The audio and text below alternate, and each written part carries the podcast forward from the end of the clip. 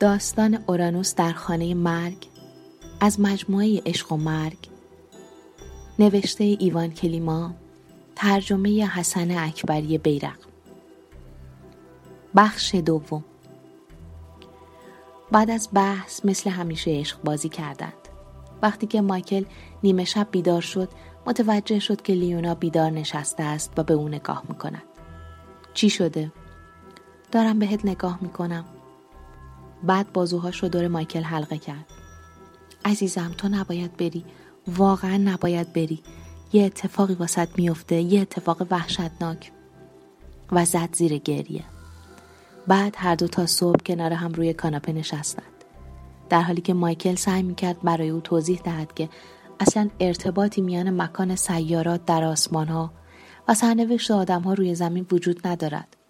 اگر هم ارتباطی باشد بسیار بی اهمیت تر از هزاران مسئله مهم دیگر است. به علاوه این به ذهنش رسید اگر مکان سیارات واقعا مهم بود. پس همه آن مردمی که در لحظه مشابه به دنیا آمدند باید عملا سرنوشت های مشابهی داشته باشند و این کاملا مزخرف بود. و یا اینکه لیونا می‌خواست به او بگوید که تمام کسانی که قرار بود سوار آن هواپیما به خارج کشور سفر کنند اورانوس در خانه مرگ داشتند. لیونا گفت که او چیزی درباره هواپیما نگفته بلکه فقط درباره مایکل حرف زده است. ولی اگر مصیبتی منتظر مایکل باشد چه اینجا چه استرالیا باید با آن روبرو شود. نه او اینجاست تا از وی محافظت کنم به علاوه طالبین به او گفته است که مایکل قطعا نباید پرواز کند. به نظر مایکل رسید که لیونا فقط نمی‌خواهد به او اجازه رفتن دهد. که به سفر او حسادت می کند و این موضوع چنان او را به خشم آورد که شروع به فریاد زدن بر سر لیونا کرد. لیونا هم به صورت دیوانواری شروع به گریستن کرد. روشی که یک بازیگر می‌دانست چطور انجام دهد. در تمرین بعد از ظهر آنها در حال تمرین برنامه‌ای درباره شعر تبتی بودند. لیونا این بیت را به یاد آورد. می توانی به مردان باهوش درباره احمقها بگویی چون آنها چیزهایی می بینند که هنوز رخ نداده است. هرچند حتما رخ خواهد داد. او این کلمات را با چنان تأکیدی گفت که هیچ شکی باقی نمیماند این پیام برای چه کسی بود. تقریبا همه گروه می دانستند که اورانوس در خانه مرگ مایکل قرار گرفته است و برخلاف آن او تصمیم گرفته به سمت مرگ خود حرکت کند. مطمئنا لیونا چنان تأثیری داشت که آنها به مایکل چنان نگاه می‌کردند انگار که او را برای آخرین بار زنده می‌بینند مایکل باید هواپیمای خود را در لندن عوض می‌کرد تا سوار هواپیمای خطوط هوایی استرالیا شود. وقتی که اولین بار از پشت شیشه فرودگاه چشمش به جنب و جت از این پیکر افتاد او هرگز چشمش به چنین قولی نیفتاده بود چه برسد به اینکه سوار یکی هم بشود. به نظرش غیرقابل باور رسید که این کپه عظیم فلزی اصلا بتواند پرواز کند و اگر بتواند چنین کند که بیشک می‌توانست پس باید به صورت ویژه آسیب پذیر باشد. این فکر درباره آسیب پذیری هواپیما هیچ ربطی به خرافات طالبینی مزخرف نداشت. فقط چیزی بود که باید به صورت اجتناب ناپذیری برای هر کسی که با یک هواپیمای فرا اقیانوسی با چنین عظمتی به خارج سفر کند پیش بیاید. حتی در این صورت هم از لحاظ آماری ثابت شده است که مسافرت هوایی به نقاط دوردست امترین نحوه جابجایی است و از آنجا که ده میلیون مسافر هر ساله از این روش استفاده می کنند فقط چند هزار نفر از آنها اورانوس یا سایر سیاره ها را در خانه مرگ خود داشتند.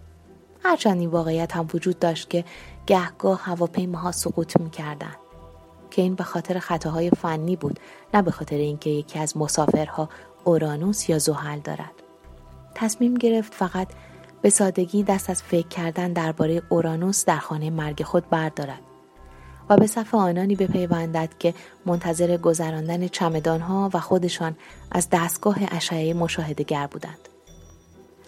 متوجه شد که مردی که جلوی او بود کلاهش را تا روی چشمانش پایین کشیده است و عینک تیره پوشیده و چانه خلافکارانه پهنی دارد او درست مثل یک گانگستر روی صفحه تلویزیون یا صحنه تئاتر به نظر می رسید. مایکل باید در گذشته در مواقع بسیاری با گانگسترهای زنده واقعی روبرو شده باشد. ولی طبیعت جنایتکارانه آنها از او پنهان مانده بود.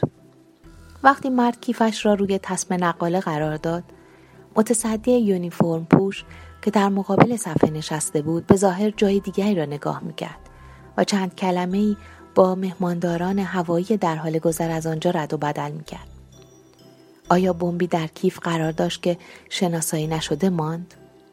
به هر حال تا جایی که می‌دانست اشعه ایکس قابلیت شناسایی بمب را داشت کاری نمی‌شد کرد جز اینکه به عنایت الهی ایمان داشته باشد و کورکورانه باور کند که 350 نفر یا بیشتر مسافرین هواپیما هیچ کدام قصد انجام عملیات انتحاری دیوانوار ندارند. چند درصد جمعیت جهان قصد انجام عملیات انتحاری دیوانوار را دارند و چند درصد خودکشی های شخصی معمولی انجام می دهند. اگر کسی می خواهد خودش را بکشد چرا باید با یک دو جین آدم دیگر این کار را انجام دهد که ترجیح می دهند زنده بمانند؟ موقعی که داشت کشور را ترک می کرد لیونا به او یک نامه داد و از او خواست قبل از اینکه سوار هواپیما شود آن را باز کند او تصمیم داشت آن را تا زمانی که سوار هواپیما نشده است باز نکند ولی از آنجا که مجبور به منتظر ماندن در ساختمان ترمینال بود نامه را از جیبش بیرون کشید و آن را باز کرد تنها و عزیزترینم سوار هواپیما نشو به هیچ جا پرواز نکن استرالیا کشوری مثل همه کشورهای دیگر است. می توانی کانگوروها را در باغ وحش ببینی و حتی اگر به آنجا برسی هیچ چیزی درباره تئاتر یاد نخواهی گرفت. ولی من می ترسم که به آنجا نرسی. من تو را می خواهم. به زنده تو احتیاج دارم. بلندگو اولین گروه مسافرین را فراخواند. نامه را که کاملا رقتآمیز می‌دانست تا زد و آن را در جیبش گذاشت. برای لحظه‌ای به فکرش رسید سوار نشود. به سادگی اعلام خواهد کرد که سوار نشده است چون ترسیده بود. از چه چیزی؟ هشداری جدی دریافت کرده بود. هرچند فقط به او مربوط بود. خوبه این مسئله توه ولی بیلیت ها دیگر ارزشی نخواهند داشت. بیلیت ها بیلیت ها بلیت ها در برابر زندگی خود او چه ارزشی داشتند؟ شاید هنوز در فرودگاه نشسته باشد وقتی که اولین اخبار تصادف غمانگیز از تلویزیون پخش می شود. آنها نجات او را به پای خوششانسی معجزه آمیز او می‌گذارند. در حقیقت می توانست تیترها را ببیند.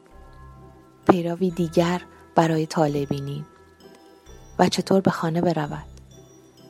یا اینکه اینجا توی ترمینال می نشست تا اینکه اورانوس از خانه مرگ او بیرون بلغزد در حالی که جشنواره تمام شده و او هیچ وقت فرصت برای گذر از خط استوا و دیدن نیمکره جنوبی و قرار دادن صورتش در معرض نسیم سرد جنوبی که با خود بوی قطب جنوب را دارد نداشته است. حالا دارند ردیف او را صدا می کنند. بلند شد. و به جمعیتی که به سمت هواپیما هجوم می بردند پیوست. هنگام سوار شدن چشمش به گانگستر نیفتاد ولی این امر او را آرام نکرد در واقع تأثیر برعکسی داشت هواپیما دو طبقه بود پس کوچکترین فکری درباره اینکه کسی در طبقه پایین بود نداشت یک طرف او مردی با گوشهای بزرگ و سیبیل مافیایی نشسته بود که با عبارات بونوسرا با او احوال پرسی کرد و بعد چیز نامفهومی زیر لب گفت. طرف دیگر او یک زن بلند خوشچهره ساکت بود که بلافاصله شروع به خواندن یک جزوه انگلیسی زبان کرد. او هم چند کتاب با خود آورده بود ولی به جای آن نامه را از جیبش بیرون آورد. تحت تاثیر این واقعیت قرار گرفته بود که لیونا نگران او بود. همین که از هواپیما پیاده شود و پایش را روی خاک استرالیا بگذارد به او زنگ خواهد زد. گستاخانه خودش را در خاک استرالیا می‌دید. هواپیما به آهستگی و آرام شروع به حرکت کرد. هیکل عظیم آن در طول مسیر خاص پیش می رفت. روی صفحه تلویزیون مقابل او نقشه ای از مسیر پرواز نمایش داده شد. ارتفاع صفر، سرعت یک مایل بعد هواپیما مکسی کرد و موتورهای جت ناگهان با سر و صدا روشن شدند مهماندار داشت نشان می‌داد که چطور کمربند ایمنی را ببندند و چطور از ماسک اکسیژن و جلیقه نجات استفاده کنند. هیچ کدام از مهمانداران قبل از پرواز وضعیت ستارهشان را بررسی کرده بودند؟ چه اتفاقی برای مهمانداری میافتاد که به خاطر اینکه فهمیده بود اورانوس وارد خانه مرگ شده است از انجام وظیفه سرباز می‌زد؟ دفترچه و قلمش را از جیبش بیرون آورد و شروع به نوشتن کرد. عزیزم هواپیما تازه بلند شده است. پرواز حدود 16 ساعت طول می کشد و توقفی هم در سنگاپور خواهد داشت. من از سنگاپور برایت کارت پستال میفرستم اینطوری متوجه می‌شوی که من آنجا بودم و به تو فکر می کردم. اگر نفرستم به این معناست که همانطور که تو پیش بینی کرده ای من به آنجا نرسیدم که در این صورت من در حالی که به تو فکر می کنم سقوط می کنم. ناگهان متوجه شد که اگر نرسد هرگز این تکه کاغذ به دست معشوقش نخواهد رسید. بنابراین دفترچهش را دوباره در جیبش چپاند. پایان بخش دوم